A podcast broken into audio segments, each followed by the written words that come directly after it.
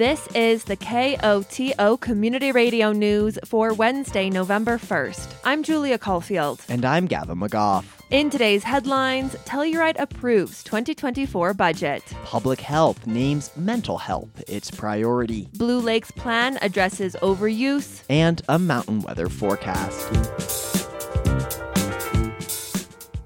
Telluride Town Council approved its 2024 budget last week to the tune of $50 million. Telluride Town Manager Scott Robson sat down with KOTO News to talk through some of the highlights. The conversation starts with Telluride's budget, goals, and objectives. As you might imagine, we have key areas related to sustainability, accessibility, housing, ensuring we've got a, a robust local economy kind of runs the gamut. And those 50 or so goals and objectives are really what drive the budget process and where we put money towards. Because if you don't uh, fund it, it's not going to happen on the ground, right? So um, those really are serve as the roadmap uh, as we build this budget each year. With that said, what are some of the highlights for Telluride's 2024 budget? This year's budget is uh, just a little bit over $50 million.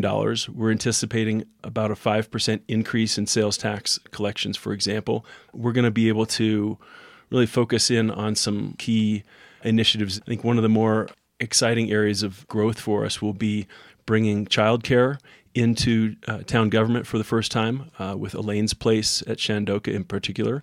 The town has long owned that particular child care center, but it's been run privately. So we're going to bring that child care center under our fold, and uh, we're really excited about that. We know that from a marketing standpoint, again, we've heard and watched the numbers throughout the course of the year. It's incredibly important for Telluride to remain competitive in both national and international destination market. So town council approved a pretty significant increase to our spend with uh, TTB or Telluride Tourism Board at uh, almost a 50% increase. We'll spend upwards of $1.4 million uh, next year, probably with TTB around uh, marketing efforts, but importantly, shop local efforts, visit responsibly efforts, things along those lines, where we really do look at marketing much more through a sustainability lens than, than ever. So, those are a couple big ones for sure. I hope it goes without saying that the town will continue to keep a high level focus on housing projects. We'll have uh, four different housing projects in motion in 2024. Um, all of which are in motion today, actually. And those will include, of course, Voodoo. Uh, we will have our Canyonlands Tower House project uh, moving forward. That's the empty lot you see just to the east of Clark's Market. Virginia Placer is another housing project um, out on Black Bear by Shandoka. And then uh, a significant remodel of what's called Building F of Shandoka, one of the older buildings out there that will get a major interior facelift, but also get some significant energy upgrades and add some units. Maybe the last just kind of interesting initiative will be kicking off the programming around a youth uh, hangout and uh, we're looking at uh, Voodoo Space uh, on that lot to be uh, an opportunity for youth hangout, which is going to be really exciting. Obviously, when people think about the budget, there's always considerations of what will that mean for their pocketbooks, for their lives. Is there anything for residents that they will maybe be experiencing out of this budget? Yeah, from a fee standpoint, it's a realm where we do everything we can to keep as modest as possible while still pacing with consumer price index for example we really look at cpi very closely when we work to set rents for example across all of our uh, more than 200 units. So we're looking at a 3.5% increase to rents across all units. Again, we hate to get too far behind and have bumps uh, or spikes in rents like we saw last year after many years of not raising rents at all. So we'll try to keep small, uh, modest increases on, on, those fronts. Certainly, as we look at things like water and, and wastewater, water will be up about 5%. Wastewater is a continued challenge, and uh, we'll see almost 20% increase in wastewater uh, fees next year as we look out just a, a few years here, needing to basically replace our wastewater treatment plant. And uh, and we hope these are some of the last years of, of spikes uh, in those wastewater rates as we look to uh, fund a new wastewater treatment plant out at uh, Society Turn here soon. So those are a couple of the key areas. And certainly there's been a lot of discussion around short-term rental fees coming up in 2024. Town Council is uh, allowing the cap on short term rental licenses to sunset in 2024.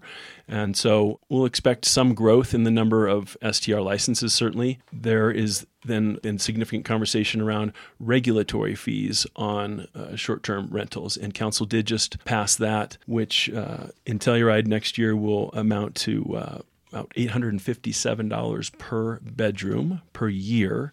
And those are ultimately fees that go directly into our housing fund, can only be used for housing.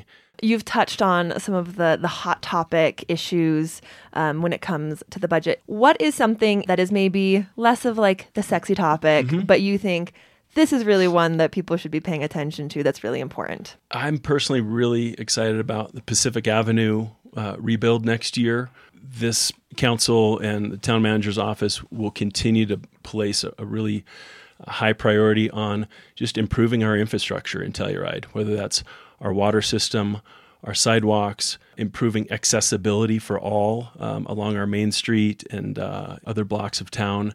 Not quite as exciting side of the budget, um, but really important to this community, both for our visitors and even more so for our locals. We've been looking forward to next year, but as we close out 2023, what are some of the things that you feel are maybe milestones or, or big things that the town was able to accomplish through its budget in this year? It's been 30 years or so since the 20% tax uh, for open space was passed. I think we're all within town government really proud that this year, 2023, we were able to finally pay off the valley floor open space. That's huge and allowed us to make some policy decisions with council to reallocate a portion of that mandated 20% towards other infrastructure projects. So that was a really big marker, I think, for our local government to to pay off that and be able to look now into the future. Again, I, I think we were really pleased with the strength of our small businesses and some of the work we're doing on the economic uh, development front. We this year set up a, a, economic advisory roundtable for the first time. That uh, is a group of local business owners. And maybe last one I'll touch on, which was really fun this year, um, kind of looking through the lens of the town government doing as much as possible to um, enhance community. We took on a, a, significant effort around the 4th of July um, and that free public concert, we'll do that again next year. I think it was a huge success. We'll certainly continue a focus on community events for our locals uh, in 2024. Well, Scott, thank you so much for coming in and chatting with me about the budget for next year. Congratulations on completing this big, heavy lift for the town, and I appreciate you taking the time. Thank you. I really appreciate the time to just kind of highlight what we're up to, Julia. For San Miguel County Public Health Director Grace Franklin, health is pretty much everything. Everything about your life can impact your health, right? Um, your housing, having safe and healthy housing, being employed, um, being able to have access to quality education, as well as living in an environment that's safe, healthy, um, can really make big different uh, uh, impacts on your health as a whole. That's Franklin at a meeting of the Board of County Commissioners last week, presenting the findings from a community health survey, which took a comprehensive look at the challenges impacting county residents. The county completed the survey with the West Central Public Health Partnership, explains Franklin. That's a six county region that we have um, where we share resources, we do campaigns together, work really closely. In collaboration with those other counties, stretching from Delta to Ouray, the survey and outreach effort gathered information about demographics, at risk populations, healthcare access, and so on. Public Health then identified areas of concern which came up often. Then it scored those areas on a number of categories, such as their significance to public health, the capacity of local organizations to address the issue, and the community's motivation and political will to implement positive change. The scoring system revealed three top concerns behavioral and mental health with the highest priority score at 170, aging in place, which scored at 140, and preventative health needs, scoring 139. Franklin reflects on taking in these top three concerns. When we were thinking of how do we actually act on all three of those outside of our normal day to day services and practices, honestly, it became a little overwhelming, right? You're like, how can we truly say we're going to do a really big push and um, make sure that we uh, really move the needle in a tangible and um, quantifiable way? So, when it comes to prioritizing and planning, public health decided to focus on just that top issue, which, says Franklin, has already been a source of discussion. Um, behavioral and mental health has been a concern and an issue that has increased with COVID, that has really become a conversation at a community level and a partner level. And so, really, how do we uh, start to address this at the public health level the best we can? While the survey effort brought forth a plethora of information about our region's public health, identifying vulnerable demographics, areas of need, and intersections between health and other pressing community issues, the ultimate findings are probably not surprising. Mental health, substance use and addiction issues, and other related challenges are the highest area of need for San Miguel County residents. As public health embarks on new initiatives, it will focus its resources towards that issue. Commissioners largely voiced approval of the decision to prioritize. Here's Commissioner Lance Waring. I appreciate that you were able to prioritize, and that must have been a real relief in some sense to take that very difficult list of problems and come up with at least something on top to focus on. The County Public Health Department will continue to collaborate and pool resources with the Five County Partnership as it begins to roll out new programs focusing on mental health. Maybe you've hiked the Blue Lakes outside of Ridgway, up a long road off Highway 62, and below the Sneffels Peak in the Yankee Boy Basin. You certainly aren't the only one to have visited this increasingly iconic spot. It's sort of known anecdotally for years that that area was growing in popularity. And uh, in 2021, we kicked off a visitor use study to help us just gather some more concrete data. That's Dana Gardunio. You're a district ranger with the Grand Mesa Uncompahgre and Gunnison National Forest. That use study began a long process of drawing up a visitor use management plan, which takes a look at the impacts of the area's growing popularity. The goal was to focus on figuring out how to better manage visitation to the areas and try and scale back and rehabilitate some of the damage that perhaps has already been done. And that's um, serving two purposes really as to help protect the landscape out there, um, make it more sustainable. And then also just to provide a better recreational experience for the visitors who are out there too. One of the things we heard over and over again was just the crowds um, really detract from the experience and some of the beauty of being in a backcountry setting in a place like the Blue Lakes. The plan is now released in draft form. And reaching about 160 pages, it addresses spots ranging from Sneffels Peak to Lower Dallas Creek. But, says Gardunio, it does focus on that heavily trafficked Blue Lakes area. Probably the biggest uh, highlight of the plan that I would expect would have the most public interest is that we are proposing a permit system for hiking the Blue Lakes Trail um, and overnight camping at the lower Blue Lakes. Um, that was something that we had put out in our proposed action last year as an option and heard a lot of really positive feedback on. Those permits, if they make it through final public input and into the plan, would be available through recreation.gov just like other Forest Service permits.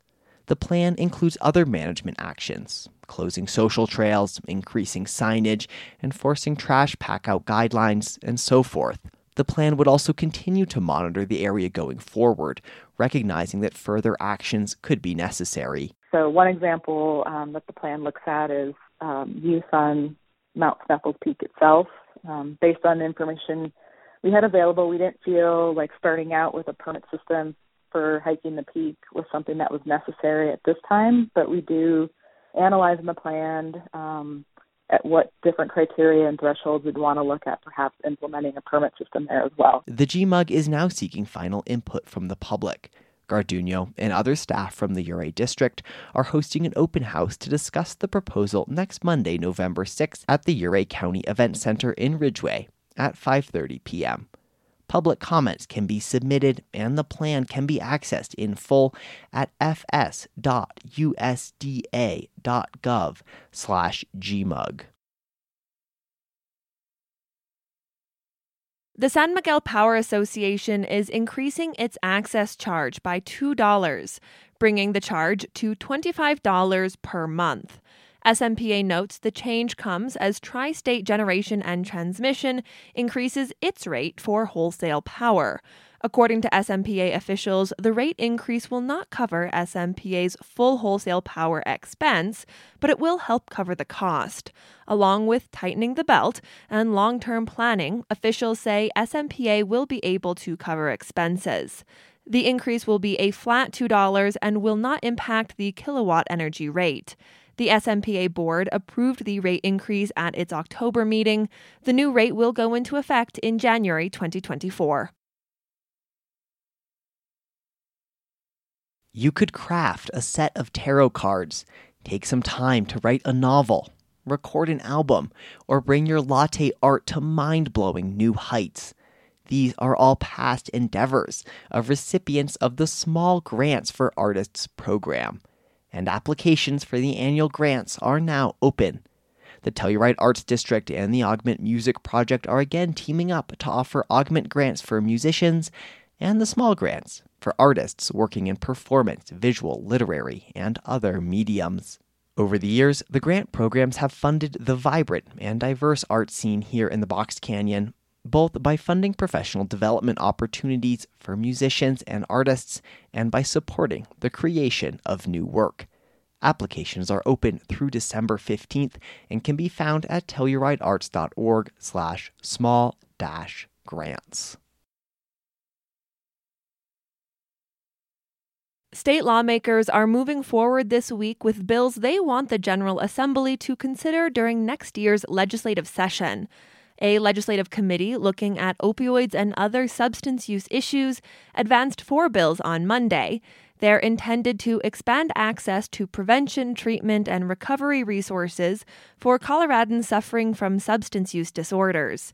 The committee rejected a bill that would have legalized overdose prevention centers. Also called safe use sites, these facilities give people using illicit drugs a designated place to use and supervision to avoid deadly overdoses. A similar bill was rejected by the state legislature earlier this year.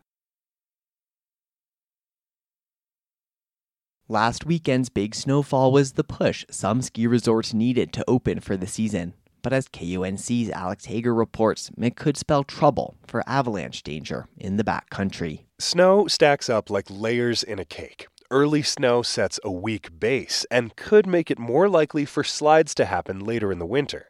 Ethan Greene, director of the Colorado Avalanche Information Center, says it's better if those bottom layers form all at once through heavier, more consistent snow in late November. From an avalanche perspective, it's not the best start but we still don't know if it's going to turn into a really bad year or just sort of a normal year. And we'll have to wait and see as the weather through the winter unfolds to figure that out. Greene says there isn't much risk in controlled terrain at resorts, but backcountry travelers should always check conditions and carry safety equipment. 11 people were killed in avalanches in Colorado last winter. I'm Alex Hager. A new report from Colorado News Collaborative finds that the state's database for police officer misconduct is alarmingly incomplete and that it fails to stop bad cops from continuing patterns of abuse. For Rocky Mountain Community Radio, KGNU News Alexis Kenyon talked to investigative reporters Susan Greene of CoLab and Andrew Fraley, an investigative fellow with the Sentinel in Aurora. The two conducted a six month long investigation into the police misconduct database.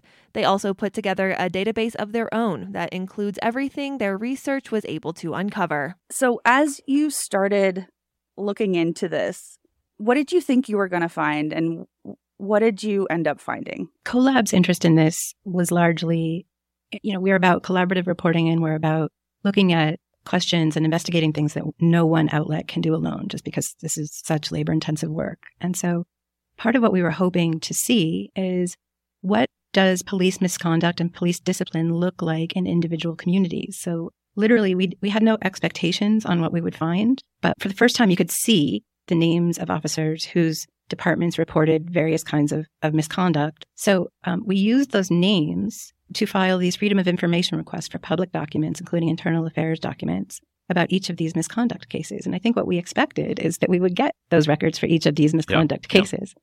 Um, we were a bit flummoxed to find that the Colorado Criminal Justice Records Act, CCJRA, allows the departments to refuse our request if the misconduct in question happened when the officer was off duty or if it didn't involve a member of the public. And so we were stonewalled because of that law from seeing a lot of the details of a lot of these cases. That said, we were able to get the details of most cases, and we've compiled a database for the public and also for our news partners to see that whenever they want to look up an officer. And I think we know from the fact that the legislature itself, these elected officials have been so involved in police reform in a bipartisan way over the last couple of years that police misconduct is absolutely in the public interest. Your article about the investigation starts with the story of a former police officer. His name is Shane Madrigal. Tell me about this story. How did you come across Shane Madrigal and what did you end up finding? Yeah, so his name popped up on a list of disciplinary actions when we pulled those disciplinary actions last year. I, I need to note, by the way, that it's disappeared in the post database. So if you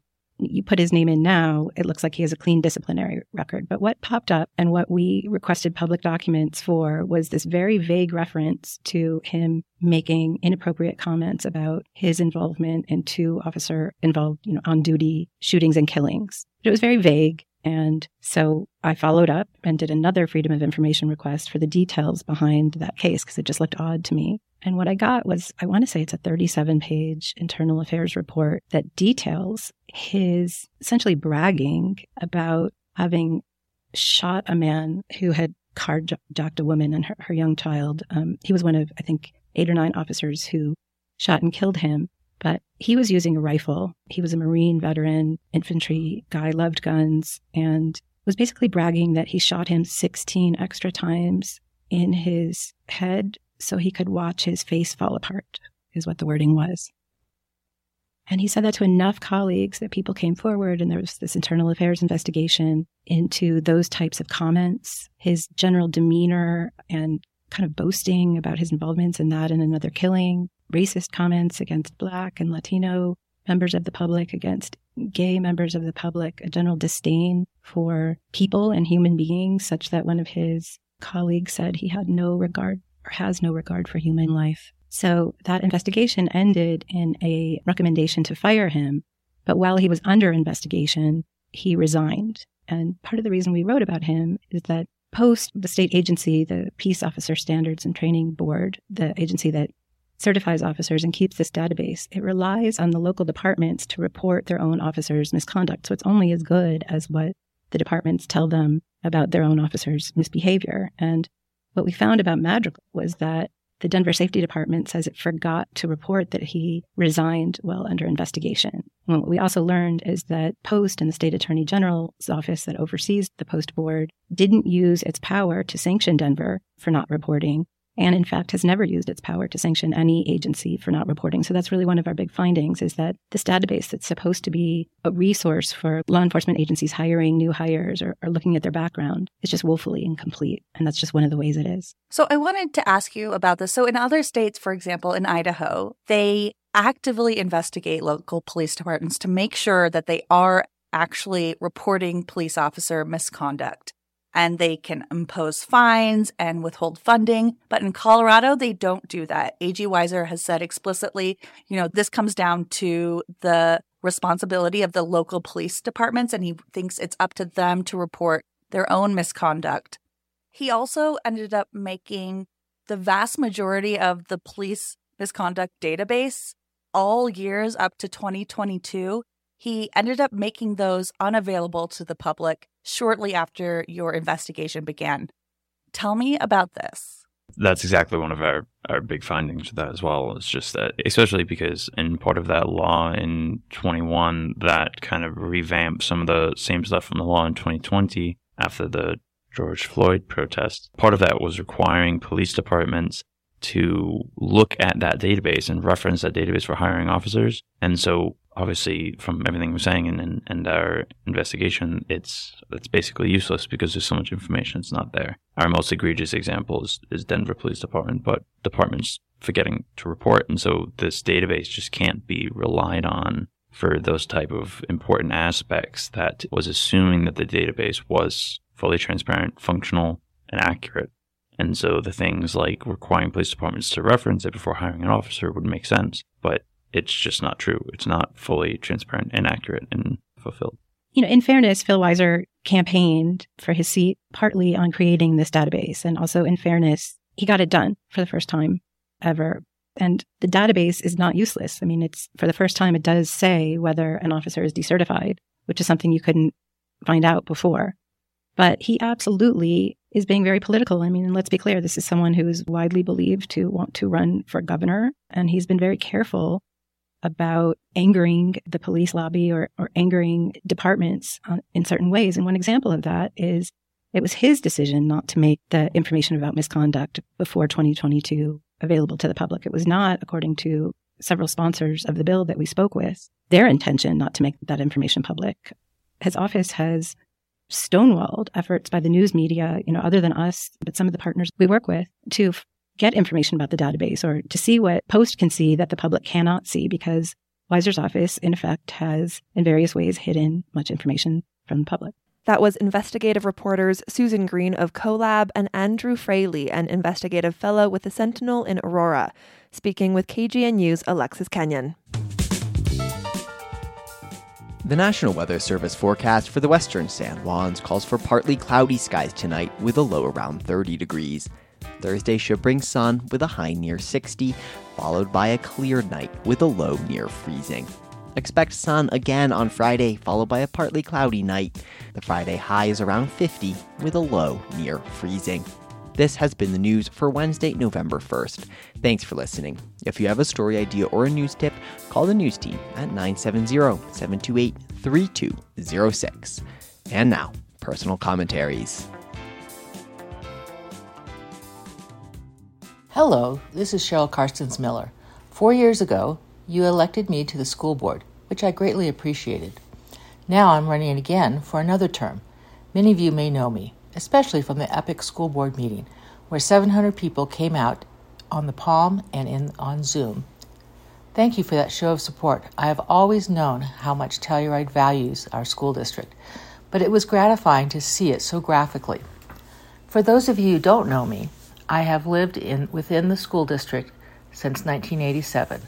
I've gotten married, raised three children, and now have three grandchildren right here.